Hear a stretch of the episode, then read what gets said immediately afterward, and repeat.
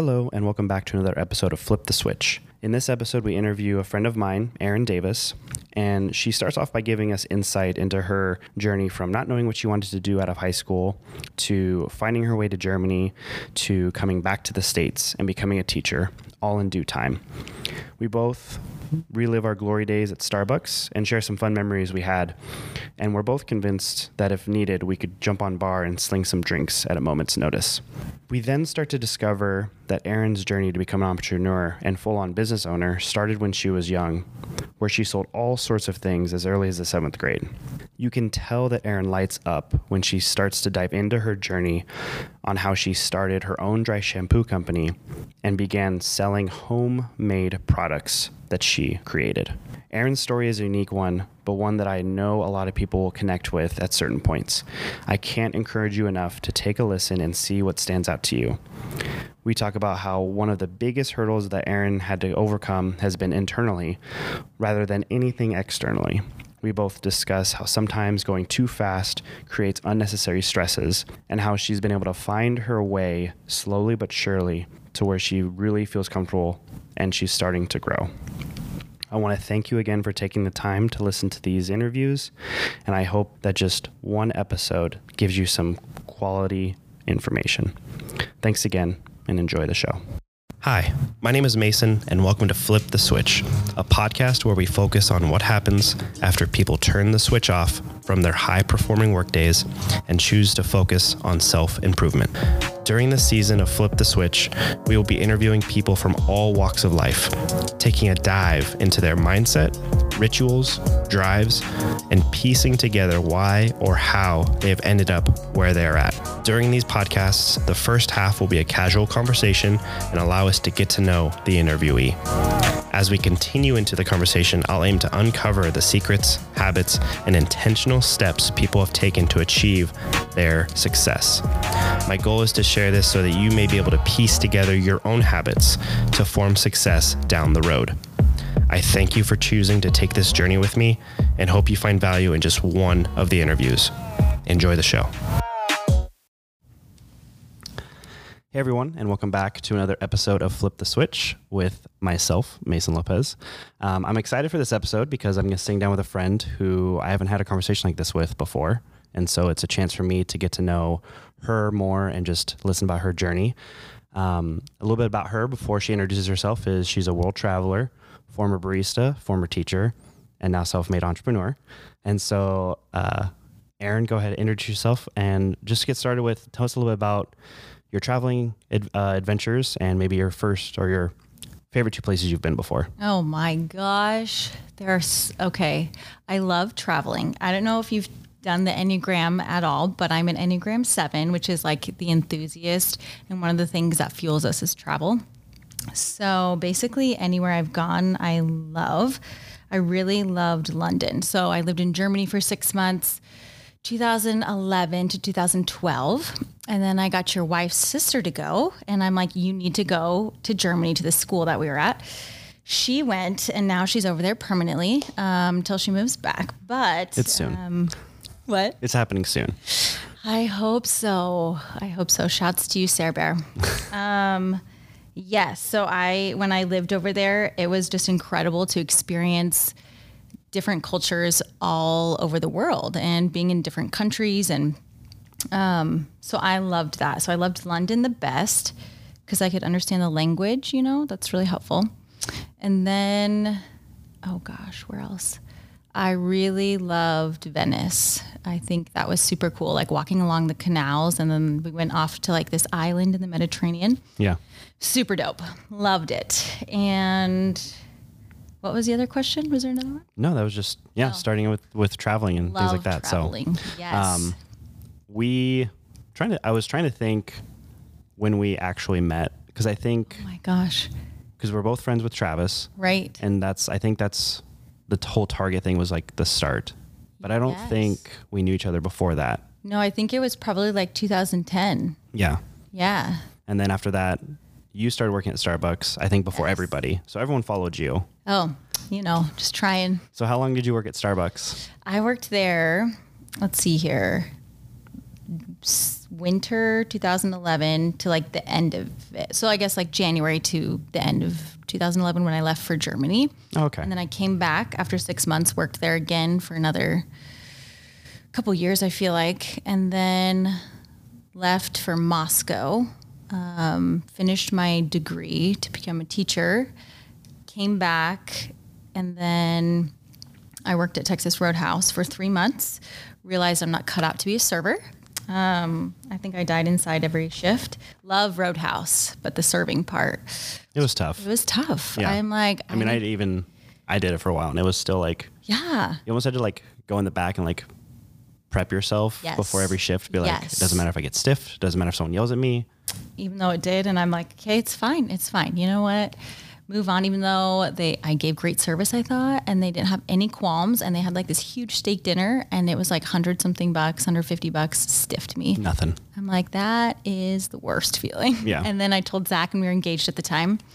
And he felt really bad for me. So he had one of the bussers slip me like 20. And he's like, Oh, I think you like missed your tip. And um, I was like, No way. That's so cool. How long did he wait to tell you that? Um, I found out two months later from the busser, like, Oh, that one time, yeah, that you were feeling pretty down. Zach gave me money to give to you. I'm like, Oh, thank Cool. you. That's cool. I Yeah. still did a crappy job. It's fine.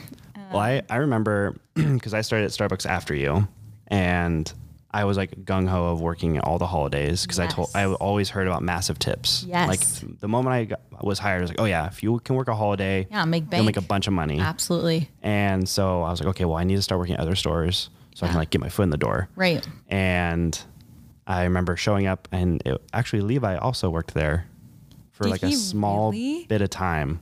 He, that's right. He did. Yeah. So I so my one of my first it was like the first month I worked at Starbucks. Yeah. I work at your guys' store. Yes. And I remember that. I was there for that yeah. shift. I was on bar and you were like an R1. yep. I was was it? there and you left like halfway through the shift and after that, not a single person talked to me. Wow. The rest the, uh, Rude. the rest of my 4-hour shift I, just sat on the front and just that my store kind of had a little reputation for that. And I'm like, come on, guys.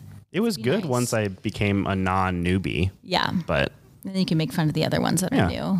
And you're like, wow, you made that drink super wrong.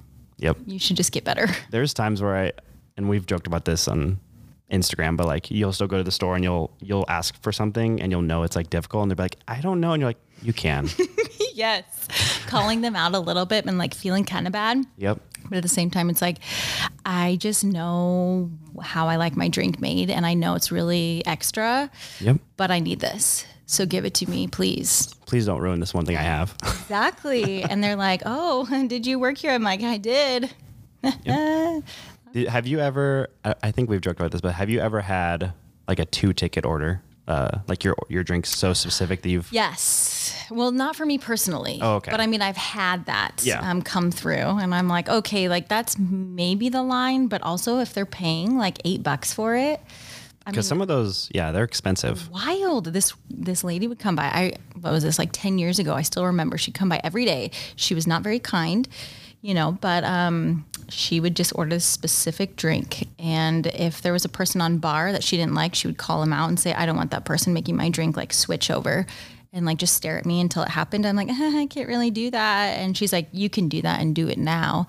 Like legitimately was like that. And she would have like almost to the next one, if not to the next. I had a I had a guy. I was able to win him over, but Yeah. that definitely happened to where I messed his drink up one time. I was like, "That's it." Like, Yeah.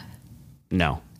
Wow. And then it, it took for like a month. Like there was a couple times where he, I think it was he would come through the he came through the drive through. That's what it was. Yes. And so he didn't know who was on bar. yes. And so eventually I had to like pretty much tell him like I've made your drink the last three times. Like you can trust me.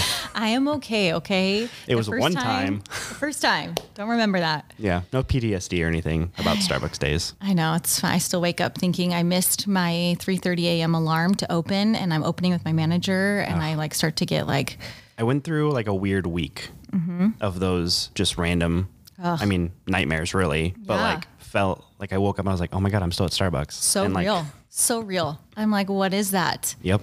It's in you. Yeah. Yeah. I always, Kelsey is like, do you think you could ever like go back and just jump on bar? I'm like, yes. Yes. Like, unfortunately, I don't think I'll ever be able to. It's robotic. It's like that muscle memory Mm-hmm. happens and like ashamed to say, but I actually would like smell the drink sometimes to see if I put in like the the syrups. And I'm like, I hope nobody sees this, but also I have no idea if I put it in because it's like muscle memory. Oh yeah. But There's plenty of those drinks where I couldn't tell you if there was flavor or not, but they drank them. They never came back. they drank them, and that's what you know. That's what matters. Yep. so um, after being a barista, you mentioned a little bit. You went to school to be a teacher. Mm-hmm. I did. So where'd you go to school? What was Yeah. that like? Anything like that? Yeah. So right out of high school, I went to NIC. No idea what I wanted to do at all. Which thank Really? thank God for NIC. Yeah. Um, I come from like a very like a background where everybody's either a doctor or a teacher. That's just all they do, literally. Or my mom's a nurse. But like for generations back, it's just doctors and teachers. Um, so I kind of like felt that pressure, and then my parents were like, "You are going to go to NIC," and I, I was like, "Okay, yeah, like I'll go there." And I remember my first year, my freshman year, I wanted to drop out and like do an intern at this church, like an internship. And I got threatened to be kicked out. So I was like, well, I can't afford as an 18 year old to like live by myself or like trying to find something last minute. So I was like, I'll just stick with school. And so I did two years there, got my associates um, uh, in I was a biology major at the beginning because I wanted to be an ultrasound technician. That's what I did my senior paper on, like shadowed, all of that. And then I'm like, I would be in a dark room all day. And I think By yourself? uh, by myself, like giving good news, bad news. And I'm like, I think I would just die inside. So I opted out of that and I was like, okay, what else can I do? So then I went to Germany and then was there for six months and was like, okay, I have a passion for kids. Like, how can I do that with school? Yeah. And I was like, oh, teaching, like, may as well just go for it. So I came back and I did like a couple more months of trying to do ultrasound technician stuff. And I was like, okay, no, this is just not for me. So then I did more teaching classes, like prereqs for the teaching program. Yeah. Um, And then summer happened. I met my husband.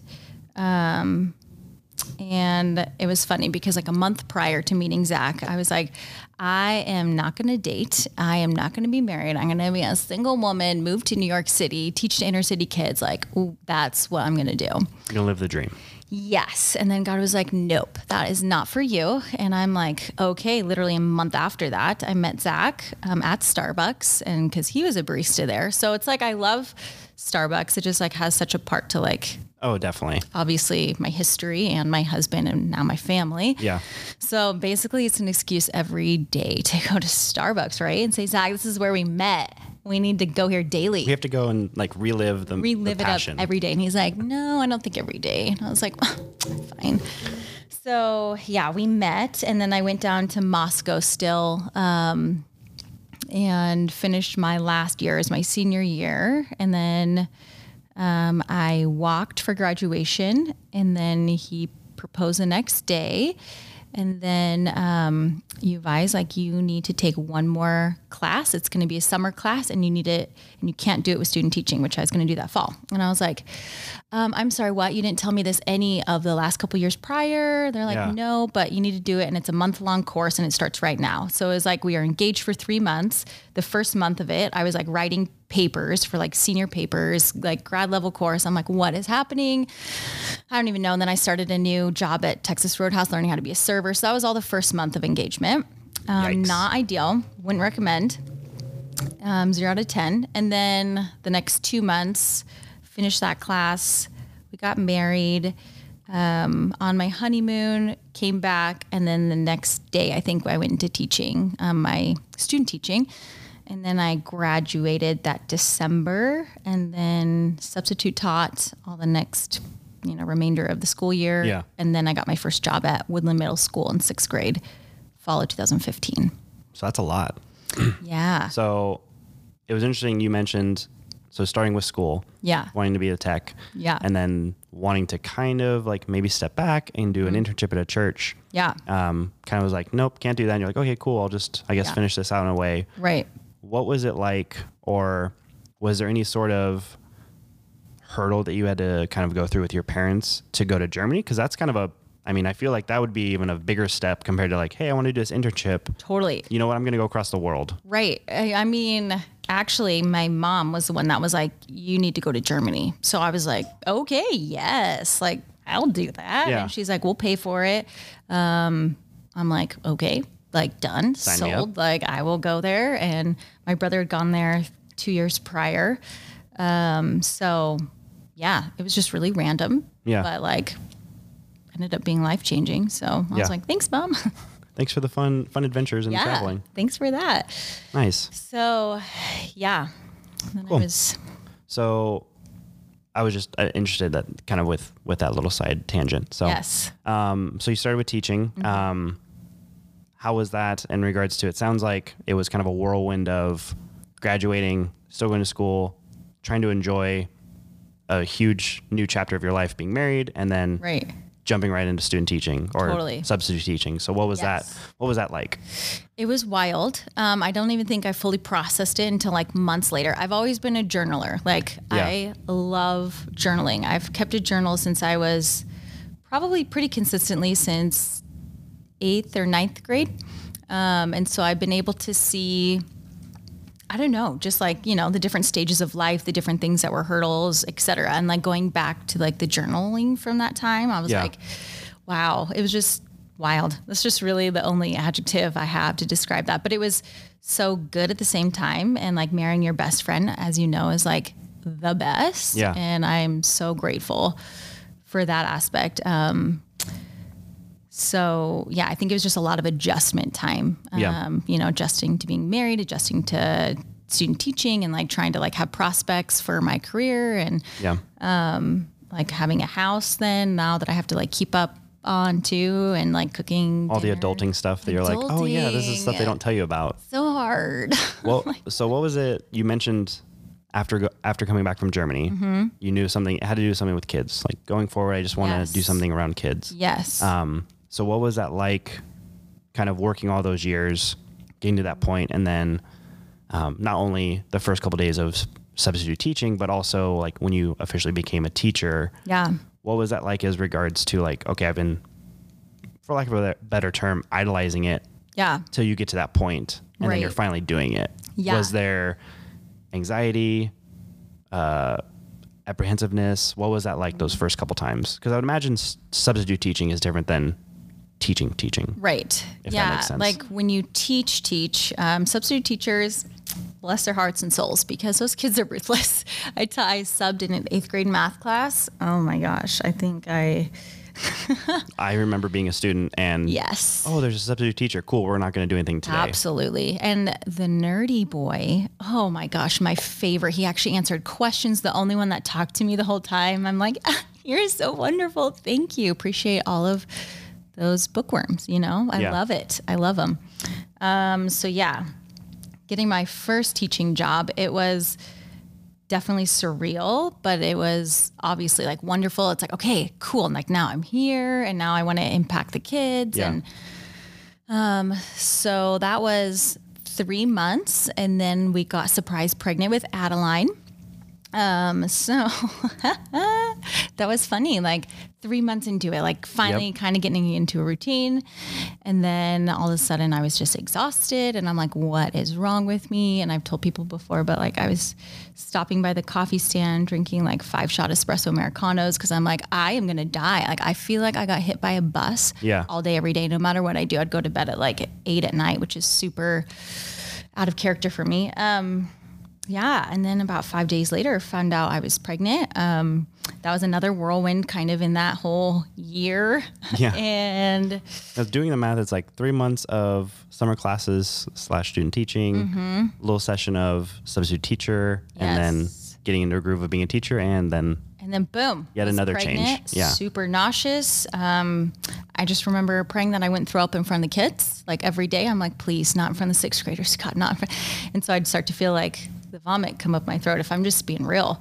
They don't tell you about that. And like professional women working and like being nauseous while pregnant, I'm like, it was so hard.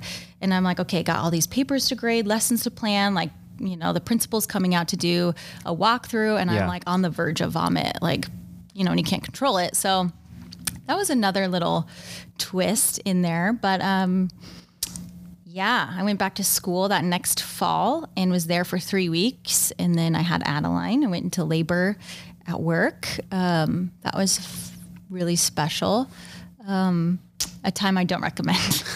I was like, I woke up like the night before with like one contraction. I'm like, it's fine. And Zach's like, I think I you should stay home from work today. I'm like, no, it's fine. I'm gonna just drive there. It'll be fine. He's like, nope, I'm gonna drive you actually because like you're having contractions. And I'm like, okay, you can drive me. Thanks for being a good husband. Yeah. Bless your heart, Zachary. You're the best MVP because I could all of a sudden I was in the middle of a meeting, um, collaboration on Monday morning. Thankfully, it was just in front of the teachers, but I was like the contractions just kept coming on and coming on, and I'm like, oh my gosh, like trying to be professional in writhing pain at the next moment, Yeah. and I'm like, oh okay. And the other teacher's like looking over and they're like, Are you feeling okay? Like you don't look. I'm like, Oh, it's fine. And then about half hour went by. I'm like, No, I'm not okay. I'm gonna go to the office now. I'm gonna go on maternity leave. I'll see you guys later. Okay, bye. Oh, they're like, okay, bye, honey. Have a good time. And like all these older ladies, it was great. They're probably thinking the same thing of like, I did the same thing. Yeah. I'm like, I'm not the only one. I can't be the only one that No. went to labor at work. And yeah, then I went to the hospital. Anyways, um, so there was that. And then I gave birth to Addie, went back January of that year um, to like April. She was in daycare. Um, and then we got fired from daycare, like with two days' notice. I was like, you guys. I kind of, yeah, I kind of know that story, but Yeah, and it's just so beyond stressful. And I was trying to be professional at the same time, and then that was happening. And then like three weeks later, my grandma died, and I'm like, wow, okay, that's a lot. what do I do? Yeah, so just a lot to process. I think I was crying daily for a little bit there as I was trying to like grade grade papers. I'm like, this is so hard. It was fine though. Like, Well, that's a that's a lot to handle. I mean, like you just said, you just brushed by so much stuff, but yeah, still kind of trying to get your feet into some sort of rhythm with teaching. Yes. Um, because previous conversations with my friend Travis, Mm-hmm. um, he talks about how like he didn't really feel like he was in the groove until year three, right. and you're kind of in the middle of year two, struggling, and and you're you're getting through that. You're having a baby. Yeah. You're having these family events Right. happening, and so yeah, it sounds like there was a lot going on. Yeah, I I think looking back now, I'm like, wow, there was a lot that I felt like God protected me from. At the same time, like carried me through. Yeah. So yeah, then the school year ended, and Zach and I just kind of came to the conclusion of I think I'm going to stay home, which I never wanted to do ever. Yeah. It was just n- never what I felt like I was supposed to happen. And then it Yeah. happened. And then I'm like, okay, this is my new role now is staying home. And I'm someone that likes, I'm just not a homebody. I like to be on the go, like Mm-hmm. doing things. So I was home for about a month and then I started an embroidery business um, where I hand stitched embroidery pieces. I briefly remember that. Yes. Only because my sister in law, I think, got a couple. Yes. Yep. Definitely. Yeah. It was great. Um, loved that. And then I had another kid. So then I like couldn't keep up with it because it takes like hours and hours. And so, You don't have hours and hours when you have two kids running um, around? I mean, you know, I don't. So it was a little hard adjustment, but I've always liked to create things with Yeah. my hands. And so I remember doing art on the green, the kids art on the green when I was 12. Um, and I made like these concrete, like, so you get concrete, you mix up concrete and you get like these rhubarb leaves, like these big rhubarb Okay, leaves. yeah. And you put it over a like s- sand mound you shape it and then it dries. You peel the leaf out and it's like this bowl kind of. Oh, cool. So I made like bird baths or like stepping stones. And then I'd paint them and I sold them at Art in the Green. Nice. So that was really fun. That was like maybe ninth grade, eighth grade. Um, and then before that, I would make like Kool Aid jammers. You know those Kool Aid jammers? Did you ever drink those? Like kind of like Capri Suns. They were the, the like the plastic ones? Yes. Yeah, And the I little drink those. foil things. Yeah. Yeah. So I made purses out of them. And so I'd sew purses and um, I would just like sew all the time with my grandma. She taught me how to Yeah. sew. So I'd sew quilts and like outfits for myself and sew those purses and wanted to sell them. Um, I sold flower pots when I was in seventh grade. I did garage sales and Yeah. made, it was called Frizzle Frazzle Flower Pots. Thought the name was so good. And so I'd paint all these flower pots and sell them. And so I think like since, I don't know, whatever age you are in seventh grade, like, Yeah.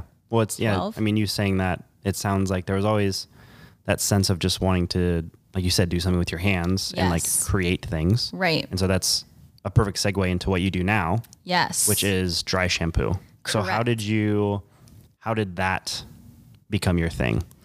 Oh, okay. Here we go. It's my passion.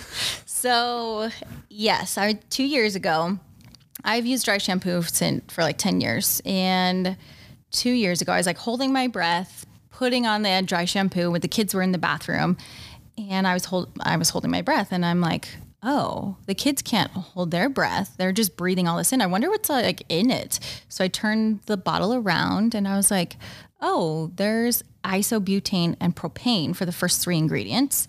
And I'm like, that's getting absorbed into my skin in under a minute. So propane is inside of me. And then the kids are also breathing that in. So I'm like, I think for everybody's lungs, this is like not good. So I was like, I need to find a solution. Looked online, um, and natural dry shampoos were like upper 30 something dollars per bottle. And I'm like, that just seems like extravagant Yeah. ridiculous. So, um, I was like, you know what? I'm just going to make my own, see how it goes. So, like, I made my own for myself. Um, And then I think I posted about it. And then somebody was like, can I buy one? I'm like, yeah, sure. I guess. You can buy one. And so she had brown hair. And so I made one for brown hair. And she really liked it and put like pure essential oils in it and um, just used organic ingredients. And um, I didn't have to worry about the kids then like suffocating, Yeah. you know, from all those toxic fumes and stuff. Um, yeah. So that was 2019, June 2019. And then people kept wanting to buy them. And so then Yeah. I just kept kind of posting about them, et cetera, and just kept making them. And people wanted to just keep buying them. So then um, March 2020, last year, I was like, I started my own Instagram account for my note. I saw that. Yep. Yeah. I was like, okay, when did it start? And I went all the way back in March 2020. Yep, March 2020 when the pandemic hit, right? And Yep. everybody was like at their homes. And one of my friends was like, You should do your own Instagram page instead of just on your regular page. And I'm like, Oh, really? And they're like, Yeah, just do it. So I was like, Okay. So I tried it. Um, and then I was like, Okay, I felt free to like post whatever I wanted then and not just inundate people like, Yeah. you know, about dry shampoo that didn't want it.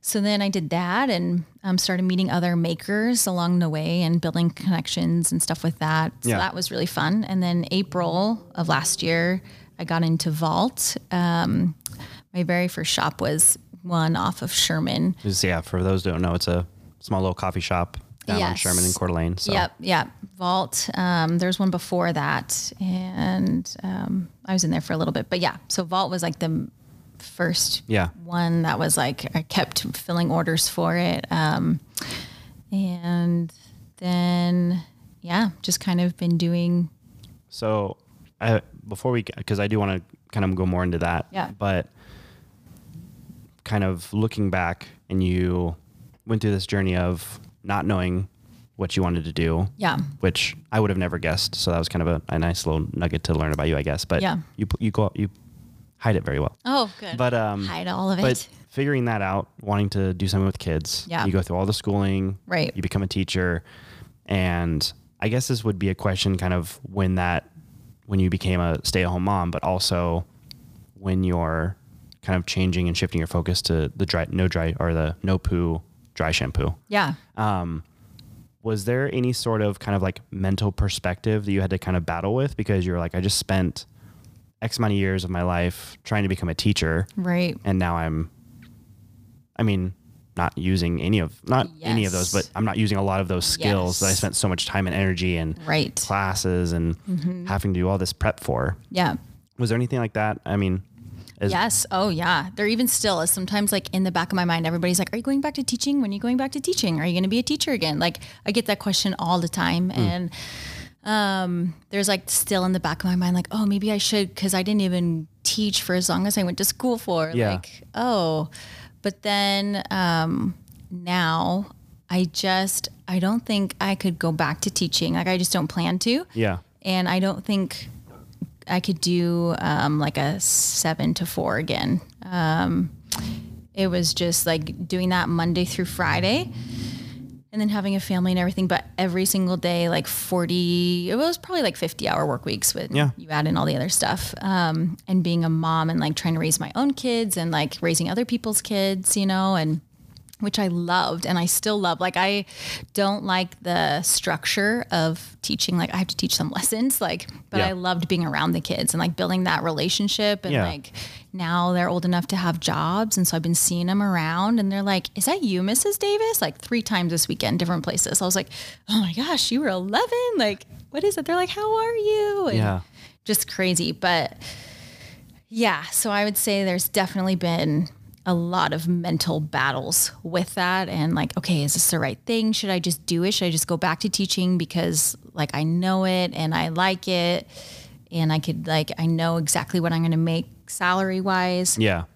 so there's like that draw but then at the end of the day like the entrepreneurial part um like stepping more so into that and like that's what i've loved doing since a young age since i was making those freaking flower pots you know Yeah. like I was gonna say you you saying that story of like in seventh or eighth grade, I was not making things and like going to on green and selling stuff. right I was messing around with guy friends and playing too many video games, and drinking a bunch of Mountain Dew. So this is definitely like the entrepreneur thing was not yeah top of mind. So Yeah, it. I don't know. I just was like, okay, like if I can make it, I want to. If I can make it by myself, that's Yeah. like what brings me a lot of joy. Like knowing I can accomplish it and do it, and um, like just hands-on projects, hands-on projects around the house. Like Yeah. I love that satisfaction of like fixing whatever it is, the dishwasher. You know, like the the drain, the garbage disposal.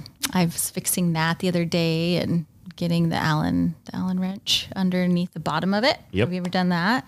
I've had to do that a couple times. It's pretty fun. pretty fun. It's like little simple things, but I don't Yeah. know, just like things with my hands. And so doing this, I'm just like, this is like what I love to do. And now having grown, like I still get my like kid filament at church. I like work in the Yeah. kindergarten first grade room and like that's awesome i love connecting with the kids then Mm-hmm. but then i'm like okay that was good that was good that was filling Scratched my itch for kids and I'm good I right was- now. i could teach them their lesson Yeah. and then like now go on you know and um so yeah it's just weird because like my aunt just retired after 35 years of doing it my other aunt retired from teaching after 33 years or so of Yeah. teaching and um, they just retired and it's just like oh like that could be me in 30 years but then i'm like i don't think i can do it like i just don't think i'm designed or built to do that specific thing. Yeah. and also like how kelsey said like how your life changes and like your you know perspective and vision changes as you change and grow. And um you know like she wanted to do the orthodontics and then you know it just kind of changed and shift and shifted. And so yeah that's kind of how it got me i think to now in the present and like getting in more storefronts and now i'm in a couple more um, i'm going to talk i'm talking to wellness bar and then to pilgrims yeah. and then I'm in Mountain Madness right now. I'm doing filling my biggest order yet, 150 bottles for them. So just trying to find time to do that while while the kids are at home, you know. Yeah. So usually, Addie does quiet time and Owen does nap time, and I'm just like mad woman, like trying to make all the stuff. and- Please stay asleep or be quiet for two to three hours. Yes, that would be great. I usually get an hour Yeah. every day. So yeah, and then at nights. Well, it's cool. It's cool to hear how how quick everything is going because Mm-hmm. from the outside, um, it seems like you've been doing this for longer than a year and a half. Yeah. Which that might. I mean, you might have been doing it longer than a year and a half, but like officially started Right. in last March. Yeah. And so, like you said, you're already you're already in Vault. You're featured in the Wellness Bar magazine. Yeah. Sounds like you're in talks to a couple more stores. You're in Mou- Mountain Madness. So like, mm-hmm. it sounds like it's definitely, it's nice because it sounds like it's going at a pace that one you're comfortable with, Yeah. but it's always keeping you doing more. Like you just said, the large order you have to fill, fulfill. And so it's like, okay, I have to get used to doing this because if I want to get into more stores or even bigger stores, like, Yes. these are going to be minimum orders. Right. And so if you're in three stores like Mount Madness, there could be Yeah. three 200 orders and you're like, okay, cool. Like I have to figure this out. Right. So, and it sounds like because you're a little tinkerer around the house already, it's like, Mm-hmm. okay, you like those smaller problems, if you will, like, okay, how am I going to solve this? Yeah. Right. So Yeah, and that's what my husband says too. Like, okay, so what is your like? Where do you see this going? I'm like, I just like doing it every day by day. I just kind of take it. To, he's like, okay, but also like you need to stop treating it like you know a hobby and Yeah. treat it like a business, like it is. And I'm like, oh, okay. I just am not like the business minded, you know. So like Yeah. having to shift gears into like being a teacher, where I zero percent business minded, right? Then to now be like, okay, how do I own my own business, and then grow it, not just have it be stagnant, and Yeah. then also have it like eventually I want to get into Target. That's the goal. That's the that's the the Mount Rushmore. 10 year goal. Yes. I'm Yeah. like, cause I'm obsessed with Target, right? Working there for four years. Um, love it. So anyways, that's my goal. But now I just have to like do the logistics. So I just downloaded QuickBooks onto my phone. Yeah. I feel official. I'm like, wow, I can like keep track of like driving to different places. Was that business or was it personal? Like all Yeah. of the expenses, you know, that I buy for product. I Mm-hmm. can now keep it all in one place, which is Yeah. just foreign to me. So I'm like, wow, this is so great. And what probably every business owner does that I'm like, oh, this is good now. Yeah. Kind of like officially getting getting. Organized, or Yes. at least feeling like you're more organized. Right. Right. So, what's um what's one of the biggest challenges you've had to face with uh, the dry shampoo? Like, what was the I guess one of the bigger hold- hurdles? You're like, okay, I'm either gonna fin- figure this out or walk away. Right. Oh gosh, yeah. Um I think getting over the fact that I can't please everybody, right? So I like my product isn't going to please everybody. I'm not going to make every single customer happy. Like yeah, I'm going to Yeah. try my best, but I can't let that eat up at me. Like I've had just different experiences now where it's like, okay, like that customer was not happy or um, you know, they copied me or whatever it is. And like, how do you overcome that and grow? And like, my husband is just so wise and he's like, just stay in your lane, Erin, like, stay in your own lane. And you just got to keep doing you and like keep, Yeah. you know, get your energy on you and then, you know, your product and everything and like let them just whatever. Um, doesn't matter really. I'm like, but it, but it does matter. Uh, he's like, no, it doesn't. It sounds very much like the Roadhouse days of like you have to. You, like you just said, you can't satisfy everyone, even though you're Yes. there when they need a refill of, of a beverage or they need a new side or they want to order more things or all that right. stuff. Right. And at the end of the day, like some people just choose you anyway. choose to be angry. Great. Yeah. So They choose to be angry. And I'm like, you know what? It's because they have something going on deeper down. they have something going on because then I would take it all personally Yeah. because I'm like, let's just be friends with everybody. And then you, that's not possible, you know? Mm-hmm. Yeah. Coming to learn in life, like you can't be friends with everybody, Erin. So it's fine. Just like move on. yeah, that was that was one of the hardest lessons that I had to learn when I was at Roadhouse. Was it? Because I was, so I I started there when I I mean I think you know this, but I started there when I was when it first opened up. Okay. And kind of just naturally like. dur- During the grand opening of a roadhouse, it's like a huge party. It's like a week and a half long party, Mm-hmm. Wow. and it was awesome and it was fun. And I was like, "This is I want to do this. Yes, Like, this is what I'm gonna do." So Yes. like immediately like started talking to the managers and the owner at the time your father-in-law dan davis Yeah. and i was really fortunate because he kind of took me under his wing and just knew where i wanted to go and he Mm-hmm. really helped me grow into that but i remember i became a server i was still mm, i think i was either i was 20 or i was just about to turn 20 Yeah. and I was just working really hard. I was like, okay, I need in order to travel, I needed to be a trainer in multiple positions to be attractive. So I was like, Right. okay, I'm already a busser trainer. Yeah. I need to be a server trainer. I need to be a bar trainer, and then I need to be like, I think it was like salad trainer for whatever reason. Like I just wanted to be as attractive as possible to Salad. to like get out and travel. And I remember I overheard some people like talking crap about me, and like a 20 year old, I'm just like, like what did I do to Knife deserve this? heart. Come on. and he could see that I was in a funk and he sat me down. He's like, You need to understand that there's a part of them that is either like jealous or frustrated that you're a 20 year old Mm-hmm. and some of these servers are in their 30s and 40s.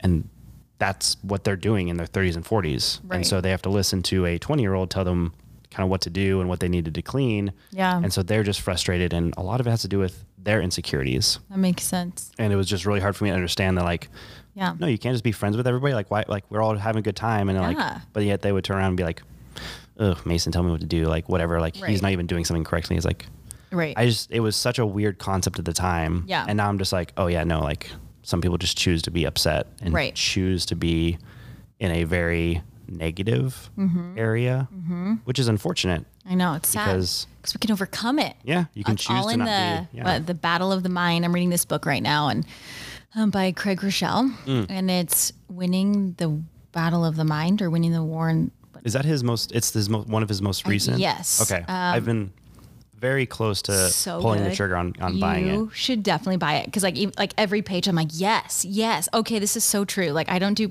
podcasts very well because it takes a lot within me to like sit there and like like take it in. So I'm like I just love doing podcast books. junkie. I I wish I was more. I just have such a hard time. It takes so much dis and I think just cuz like taking care of the kids and I'm Yeah. like, okay, oh my gosh, when am I just am never alone in the car. I'm never alone really ever. And so I'm still at the stage where my child doesn't really yell at me when I'm not listening to something he doesn't want to listen Mm-hmm. to, so he just has to deal with it. yeah. So Yeah, that's I'm sure eventually I'm going to have to tone it down because right now I'm listening to six different podcasts. Okay. And I'm like caught up on all of them. And I listen to them at two times speed. And it's just like wow. All the time. Like I have to, impressive. there's sometimes where I'm like, okay, no, like I should listen to music or listen to silence Uh-huh. because I'm always Yeah. going forward. And That's sometimes like it's not like a the- bad thing. Yeah, at, at times it could be. Okay. Well, yeah, everything in moderation, I suppose. Yeah. Yeah, books definitely though. I just love underlining and highlighting. I think because I'm just like a like kinesthetic learner and Yeah. visual learner. I'm like zero percent auditory. So like all I it's a miracle I made it through school, honestly. I'm like, how did I even survive? Actually, no, it's my classmates. Even through college, I would z- like zone out the teacher every time. And I'd be like, okay, so what are we doing? Like every time. I remember the teacher, I'd raise my hand and ask her what we're doing as she was explaining it to me. I, I just kind of remember that in elementary school vaguely. Like, okay, Erin, you need to put your hand on until I'm done talking, and then you could he- understand what I'm saying. Yeah. So whenever I'd have students that were like super chatty, I always got in trouble for talking all the time. Like, Yeah. whatever. And yeah, chatty and didn't listen. I'm like, it's karma. It's karma because that was me, and Yep. it's very frustrating. I'm so sorry to all my teachers. They were saints. They were they were saints. Um, but thank, thankful for my classmates. Um, Yeah. That I would just ask what was going on. See, I, had- I, I definitely like if I am ever reading a book, Mm-hmm. I'm definitely a highlighter and underliner. Yes. But the amount of times I'm reading a book is very far and few between because I just like Yeah. I like I'll read a paragraph and it's like, oh, what did I just read? Right. And I'll read it again and yeah. be like, I don't know what I just read. Everybody read. just learns differently, you know, which is great. Yeah. Um, yeah, it's a really inspiring and challenging book. And like, you know, we get stuck in these thought processes, obviously, in our daily lives of what we can and can't do yeah. And how to get out of that. Like I heard it once where it's kind of like you walk through the lawn to the mailbox and you take the same exact pathway every time and you make like a like a literal trail through the grass mm-hmm. and it like makes like a rut over time. And like that's what happens in our brains when we do the same thing the same way. Um, and it, so we're literally creating new brain trails when we grow, when we have a growth mindset, when we learn more, seek to learn more.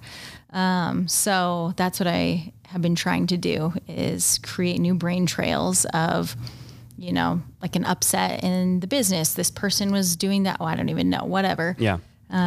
Okay. Like, how do I overcome that? How do I learn and then move on and Yeah. not just dwell on it as long? So Yeah. It's more of, I mean, it's anything. I mean, I always default to sports, but it's like when you lose, it's like, okay, Mm-hmm. well, what did I, what is something that I did or what can I do better next time Right. to avoid that? And so I'd imagine, like you just said, it's, okay, this person's upset. And instead of being like, oh, woe is me, Mm-hmm. Right. like this person should have known better Yeah. and like I explained it properly. mindset. Mm-hmm. Yeah. And like, it's their fault. Yes. Exactly that. Like you're shifting that and like, okay, no, like yeah. how can I be better? How can my products be better? How can I present this better Yep. to avoid anything like this happening again? Yeah, definitely. Yeah. So I think that's been one of the bigger hurdles has just been internally of like Yeah. my my brain um, trying to adapt and learn and um, grow. And um, when COVID hit at the you know in March, April, I was trying to order stuff. It wasn't coming in, and people were like, "Where's my shampoo?" I'm like, "I'm so sorry. Like I'm just waiting on product, like Yeah. my bottles to get in." You know.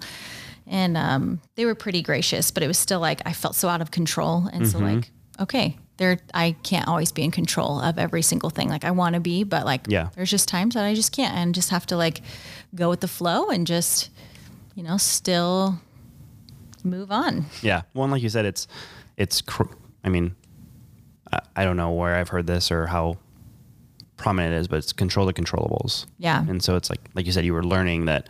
Okay, I've I've ordered my product. Mm-hmm. I've communicated to the clients that we're just delayed. Like, I have to I have to now figure out how I need to be. I need to tell myself Right. to like let it go. It's not because I def I have tendencies to do the same thing where it's like mm-hmm.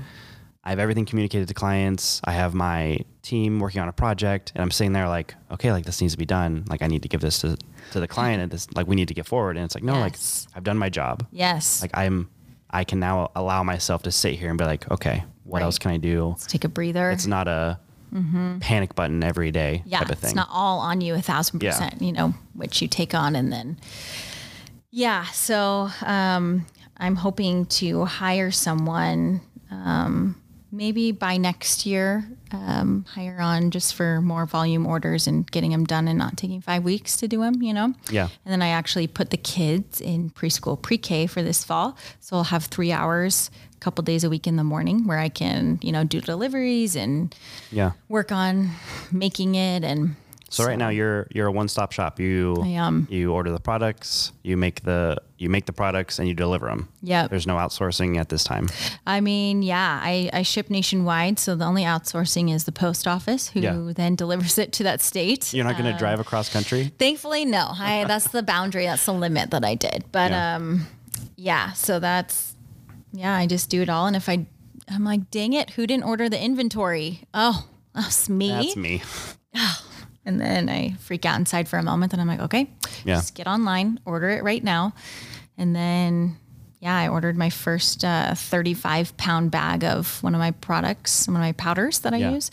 And so that was surreal to like haul that through the door. But I'm like, I'm going to go through this like in not that long. And I started off with just like a little small, you know, Yeah. one pound or half a pound bag of organic arrowroot powder. And Yeah. now I was ima- I was going to say I imagine like you said you started making it for yourself and you're like Right. okay I'm going to make this tiny bag probably last would have last you like a couple months. I don't Right. I don't know how long you Yes. use dry shampoo cuz I don't. Well, actually, alert. so funny. I would go through two to three like aerosol cans a month from Target. Yeah. And then one of my bottles lasts me about four months when used regularly. Oh, wow. So I'm like, so yeah, it actually lasts lasts longer and Longer. is healthier for you. and it's healthier and it actually works better. Not to like toot my own horn, but people have said, "Oh, yours actually works better and it's less like um, a weird texture because the aerosol cans have alcohol in it, and Yeah. the alcohol will dry out your roots, and then it'll make it like a Which is ironic because that's not what you're supposed to happen. I would assume. Right. Yeah. You, you're not supposed to like dry out your hair using alcohol, but um,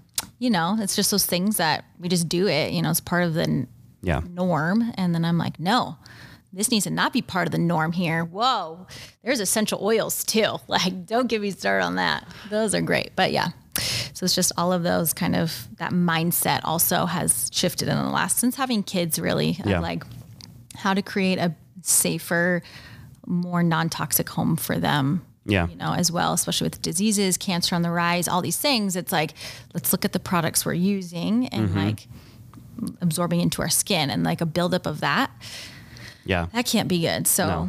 When I I I listen to it, one of the podcasts I listen to, it's a health and fitness, but one of the gentlemen on there is very uh, research focused and is very much like, okay, like what's going on? What are they finding? And there's a couple studies he's brought up recently that one, the average testosterone level in males that are in their 20s are the same levels of 60 year olds in like the 70s and 80s.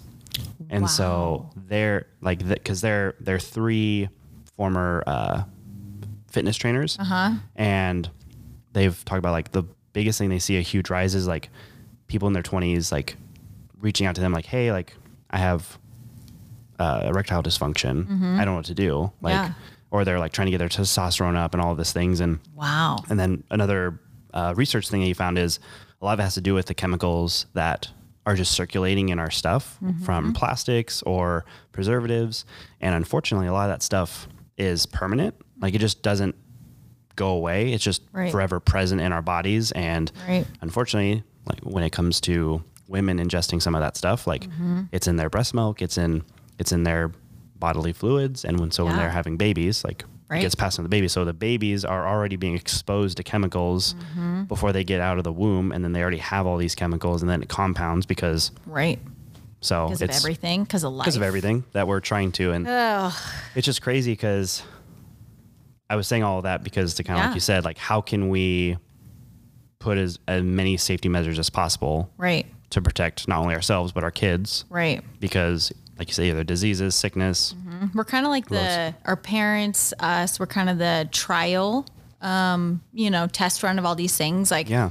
my mom's like, oh yeah, I remember. Just it was normal to wash the windows with vinegar and like a paper towel or like the newspaper. She's like, we just washed with the newspaper and vinegar. There wasn't like the 409 on the shelves and Windex and Clorox and all of these things. You know. yeah um, and unfortunately like when things get fda approved or whatever you want to call it Right. i mean they're saying like okay right now in the in the span of five seconds that someone used it it's safe Right. but there's so much more that we're finding out now that like who knows Yeah. how we could have prevented this if but you can't unfortunately you can't test things for 10 to 20 to 25 years Right. So we're like So- the, you know, the guinea pigs for it all. And it's like every, it's a free, you know, country. So everybody can make their own product. I, hence I'm making my own, you know, dry shampoo, but they're like, oh, well, I'm going to make money off of this, you know, off of bleach. And Yeah. then it, you know, the bleach industry then rises and Yep. everybody's using bleach because that's just what you do to disinfect. And it's like, oh, you know, untraining my brain to think if it doesn't smell like bleach, it can still be cleaned yeah um, and it can still be clean. Uh, that was very, very hard for me to get used to and like wrap my brain around. Like yeah it like, doesn't. oh i can enjoy the like smell of cleaning Yes. Um, so, yeah, it's just wild and sad, and it, you go kind of down a dark rabbit hole of the non-toxic world, and it's like, okay, Yeah. let's have limits on that. And like, I'm like, Zach, did you hear about this? Do you One know thing at a time. Yes, he's like, okay, I think you need to like turn off your phone and like not look at that. I'm like, okay, Yeah. you're right, you're right. Well um, so for those who don't know zach's a real estate agent owns his own He's company the hottest one ever. Yeah. I, I can't confirm Yeah. that. Um, but so he's doing that, and they're very successful with his company. You Right. have No Poo Dry Shampoo. Um, what's something that you hope as your kids get older and they see their parents running a business in real estate, running this dry shampoo business? What's something that you're hoping that they just either see or learn over time mm-hmm. with how hard you guys are working? I think that they can just do whatever they put their mind to. You know, like freaking dry shampoo is taking off. Like I don't know. It's just these random things that it doesn't have to be. I think the th- the thought process and way of thinking, you know, was like you go to school, like generations before us, you go to school, and that's the only way that you can make an income. And like school is wonderful, and like we're not going to discourage them from going to school. Yeah. If that's like you know what they you know will get them to their goal. Like right, like I couldn't be a teacher without having a degree, obviously, and I wanted to be a teacher. So Yeah. I think not forcing that on them, and so like that that balance of like. Um, do what you want to do, be doing something, you know, like Yeah. we don't obviously want you to just be at the on the couch at home until you're 30. Yeah. No bums allowed. Yeah, no bums allowed out, you know, and you hear me now. Um, but at the same time, yeah, one having them, encouraging them to pursue their dreams and trying to equip them to Yeah. do that. Um, I think it's it's interesting because like you touched on earlier, like there we're kind of in this middle of like things shifting, Mm-hmm. and so we heard from our parents all the time: go to school, get a degree, get a job. That's what you do. Right. And we're kind of in this middle of okay, well, a lot of us didn't do this, Mm-hmm. do that, or we kind of did it and didn't work out, so we're doing something different. right. And so it'll be interesting to see like as Xander, your kids, as they get older, it's like, okay, like how does not only how does learning look for them, but what's quote unquote defi- defined as Right. success or the path you should go down. Right. Um, because yeah, like you said, there's some careers that just require school. Like right. can't be a teacher without a degree. Yeah. Can't be a doctor without going to med school. Right. Can't be a lawyer without like so there's certain things that will require that Yeah. but there's a lot to where like you either learn on your own, learn on the job, or just figure it out. Right. And so it'll be interesting because I think our parents are on the like, no, you need to do this, this, and this. And we're like, yeah, well, like you can, but you don't have to. Right. But like you said, you want to make sure that our, our kids just aren't bums and Yeah. not really trying to do anything. Yeah, just like flipping about life with no drive. Like, how do Yeah. you inspire them, but not like, you know, not overbearing at the same time? Yeah. Um, so I think Zach's big thing is like leading by example and, you know, just like showing them like this is what I love to do and you know, you can do what you want to do Yeah. and whatever you, whatever your passions are. And so trying to figure that out, you know, as they get older and then doing what we can do to like get them involved in different things, like whatever it is, you know, Owen um, loves golf, um, just loves it. Like wants his golf ball to sleep with, like it's his binky. Little pacifier, it's his, yeah. Um, and he asks for golf story every night, and he wants to listen to the Masters um, theme song. Oh, that's awesome. Yeah, um, I'm sure Zach loves it. Zach it. is like over the moon. He's like he's more obsessed than I am. Like he loves it, and Yeah. so it's like, okay, how can we encourage him? Like if he wants to be a professional golfer, like you know, we'll try to you know help him get there the best as we can. Yeah. And um, you know whatever Addie um, wants to do, and just trying to pick up on their you know Yeah, how they learn, like you said, how they learn, how they learn, and how can you Yeah. encourage them without being overbearing? I think is Right. The big thing right. because that's definitely one of my biggest worries of like, I want to teach Xander the stuff that I learned. Uh huh. I don't want to necessarily have him learn it the way I learned it because it was a lot. It was through a lot of difficulty and Right. a lot of things I had to figure out on my own. Trial and error there. But at the same time, like I don't want to be overbearing and like protect him from all that, Right. Because then that sets him up for failure. So it's like that weird. I know that I have to let him feel the pains that I felt, but I Yes. don't want him to. Yes, it's But- that would be so hard. Like when that time comes, I just remember dating a guy that my mom did not like in high school. Like did not told me daily she wanted me to break up with him, which then pushed me, you know, closer and be like, "Nah, I'm gonna do what I want. I love him. I love him so much. We, I was like, we're gonna get married, you know. And I think as we'll like, show you. a 16 year old is a little like we were like we met up with the youth pastor like this is going to happen and then i think she had a heart attack and then i think she learned to just stop saying anything at all um, after about nine months and then i kind of came to it on my own okay what do i actually think about it instead of my parents what, what are they telling me to think Yeah. and then I'm like, oh, actually, I don't think this would be good in the long run. Okay, yeah, no, I think we should break up. And uh, so, yeah, you know, just like going through that. And then obviously, I experienced all the devastating heartbreak, all that, blah, blah, blah. But Yeah. I had to go through that in order to learn. Like, I couldn't be kept from that. Like, my mom, they tried to, you know, keep me, they're like, no dating until like you're 17, no doing this, that, that. Like, all the steps to like make me not do it, but then I'm like, I'm gonna sneak around it and Yep. do what I want. Yep. So I was that child, and um, Yeah, everybody has those tendencies though, because Yeah. I mean, you can see it. In, I mean, I see it in Xander. I'm sure you see it in your two kids. Like, Yes. if you say don't do something enough, Yeah. they're like, "You mean that? yeah. I'm gonna go do that." Mm-hmm. Oh, you don't want me to touch the outlet? Well, I'm gonna go ahead and try to stick my face in there. Yep. See what happens. So, yeah, that, uh, yeah, inspiring but not overbearing. Yeah. That'll be interesting.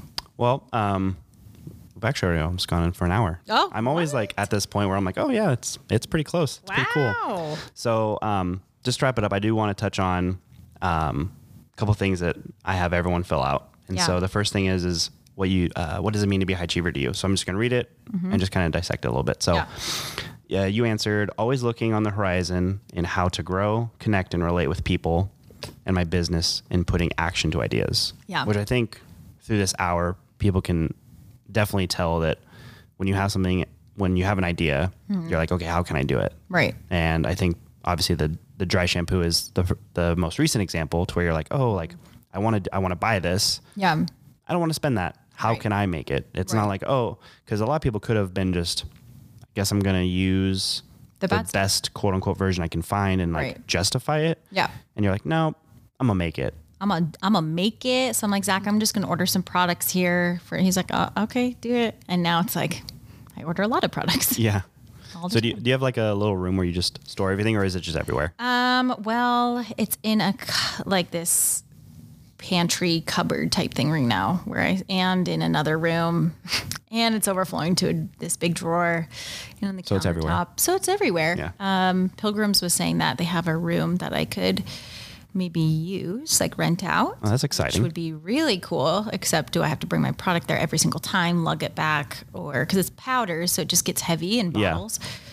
You can just like have a nice workout on the way to and I from. I mean, that is true. I could do. I think the house would look nicer if I did that too. but just have it in. Then it would just everything would be in the car. yeah, then it'd be in the car, literally. I could make it in the car. I could be a mobile shampoo service. Just like driving and like Yeah. mixing. Hey, whatever it takes. Um, that's awesome. So, uh, the original reason why I started this podcast um, is I wanted to find out kind of how high performers, people that are always on the go, Mm-hmm. kind of flip the switch, relax, and just kind of like decompress. Right. Um, so I'm interested because you're doing all of this at home, raising two kids. You don't necessarily have like a to and f- from place that you're going and coming and going from. Yep. So what does it look like for you to kind of flip that switch at the end of the day and get some time for Erin Yeah. and relax? Um, So it all started, I think, during quarantine. So at first, my me time was like embroidering, but then that became a business. So then I was like, well, this is not relaxing anymore, you know? So um, then I started taking baths in like our clawfoot tub in our old house. And then I would try to make them like as bougie as I could. This was like during quarantine. As a stay at home mom, that obviously wasn't essential to go anywhere. Like I Just needed something. nowhere. And I'm like going nowhere for endless weeks. I'm like, I'm gonna die, especially being like a high people person. Um, you're, you're a little bit of a social butterfly for people that don't know you. yeah, so that's what I've been told. Um, so I'm like, okay, I need an outlet. And I used to hate taking baths, like hated it. And it sounds so crazy, but I really feel like God gave me a passion for baths because I thought they were the grossest thing. I'm like, this is nasty. You're soaking in your own filth, like gross.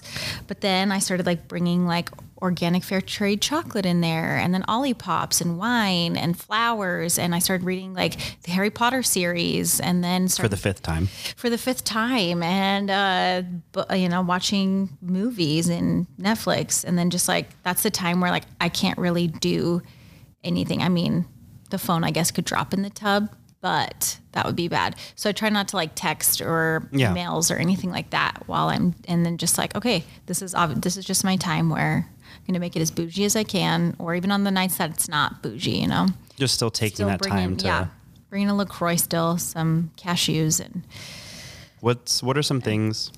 Excuse me. So before that, I would imagine you kind of like had time for yourself, but it wasn't really planned. It wasn't really scheduled. It was just kind of Right. like almost because I've caught myself at times too, just like justifying things like, oh, wait, like that's alone time. Like that's fine. right Um, did you notice any just shifts either in your mood or your energy or your stress levels? Like once you started doing that regularly, you're like, wow, like, okay, like this is yes not necessarily the bath, but it's just more of the action of Right. taking Erin time. Right. Knowing I'm going to go do that just Yeah. for me and for, you know, no laundry for nobody else, just me. And yeah, definitely I became a better mom, more patient. I feel like still, you know, struggle, but um, more patient, more like, oh, I have something, I'm going to look forward to this later on, you know, Yeah. and like planning it in my mind and like, okay, that's going to get me through like the bewitching hours of when the children are losing their minds from 5 p.m. to bedtime. And I'm like gonna go insane.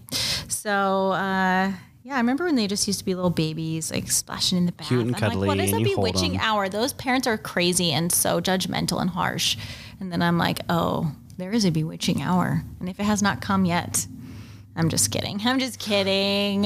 He has he has his his moments. Yeah. Yeah. Yeah, it's you know I love them so dearly, so dearly. Um, but yeah, that's when I was like I would get you know more angsty in the evening because it's like you're going all day, and so Yeah. then this and then you kind of you know ended. that that's coming, and you're like, Yeah. I don't want to deal with this today. Like, please just be good. And then they're not good, and you're like, right.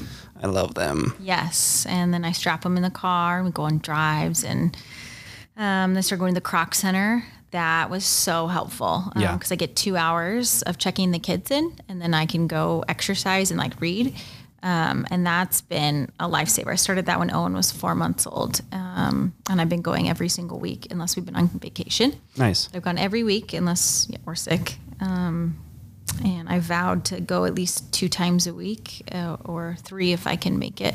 And that has been also a complete game changer of like, I don't work when I'm working out. You know, I'm like just watching a Netflix show and like pounding it out on the, this stair climber or whatnot. And it's very helpful for Yeah. sanity. So exercise and baths, I'd say, That's good. and wine and Yeah. Do we have any Olipops are the bomb. Olipops fans out there? Do we know what an Olipop is? Because if you don't, You got to find them. You got to get them. Pilgrims, so good. Yeah. What's your What's your favorite flavor of the Olipops? Strawberry vanilla. It has the most um, flavor profile out of all of them. Um, three I've tried. The orange one is pretty good. I think over some ice in the summertime it'll be good. They're coming out with a new flavor. Did you see that? Uh, it's like orange cream. orange creamsicle. Yeah. Yes. Did you have the blackberry vanilla last year? No. Oh, that was so good. What is that Yeah. coming back? Is it going to make? I don't know. I should have ordered more. I ordered a 12 pack and then they Oh. went they went really fast. Yeah, I got Zach on them now, so now we have them more often in the house. yeah. It was great. He's like, "Oh, we got to go get Olipops." I'm like, "Yes, babe, let's go Yep. get Olipops." Yeah. I love language. I uh I found them. I think I found them at Fred Meyer first. Yeah. And I randomly got home and Kelly's like, "What are these?" I'm like, "Oh, they're really good. Like they're whatever the probiotic and they're just a good alternative to soda." Mm-hmm. Yeah. Because they are. Yeah. And she's like, "Okay," and I was like, and she's like, "How much are they?" And she finds the receipt. And she's like, "They were two something." I'm like, Totally. "Babe, just You're like, just try them out. "Shh, It's, fine. okay." It's fine. and then now she's like, "Hey, if, if you're on your way home, you can stop by Pilgrims and get some Olipops. It'd be great." You're like, okay, my work So. here's done. Well, and Now hooked. I have a beverage barn in our fridge. Oh, so I'm a huge beverage person. Yes. And so I have I all, all the time I have Olipops, I have Zevias, Okay. I have ginger beer for adult beverages. Yes. And then usually an array of like sours and like other Ooh, drinks. But Okay, we'll be right over. Yeah. We'll come over soon. Usually some margarita mix. Oh. Just a little bit of everything. I'm ready. But, I'm ready to yeah. party. So That's awesome. these are always always, always in in stock. Yeah. I love that. Well, um, before we go, Yep. how do how do people find your page? Do you have a website? Plug yourself because I would love people to come and check your stuff out. Hey, thank you. Yeah, I mean, I um, uh, if you're local, you can find me in shops at Vault or Mountain Mountain Soap Company. Um, there's I'm in Spokane now in a storefront called the Garland Mercantile, and so if you're in Spokane on Garland, it's on Garland Avenue. Um, or I have my website, nopoodryshampoo.com. I have an Instagram where you could find that um, and see like tutorials and things because it's different since it's a powder, how to apply it. Um, but in once you get kind of like a little system down, it ends up working really great. I had Zach use it the other day, I think. Um, he said he liked it. I was like, okay. And um, teens, preteens. I've had um, some moms get it for their preteens and said it's worked really well for like, you know, that awkward, greasy stage where they can't quite wash it all out. Yeah. Yeah. So they've loved that. And anyway, yeah. To be honest, I didn't know that guys could use it. So Yeah, I've had a couple guy customers. They'll get unscented or like a cedarwood pine type one, Hmm. um, especially if they, you know, have longer hair and struggle with the grease a little bit. I don't have really long hair, but No, I could still um, try You it. could put it on your shaved sides. Just rub rub some powder there. Yeah, Uh. the longer hair, but nice. yeah. Well, thanks again for doing this. Um, Yes, thank you so much. It was a really cool conversation to have. Super like I said in the beginning, we haven't really had something like this before. Yeah. And so it was cool to get It's to know you. And we've always kind of been one degree. Totally. And so this was fun. Yes, thank you so much. Uh, thanks for everyone tuning in. And yeah, we'll just catch you next time. Have a good day. Bye.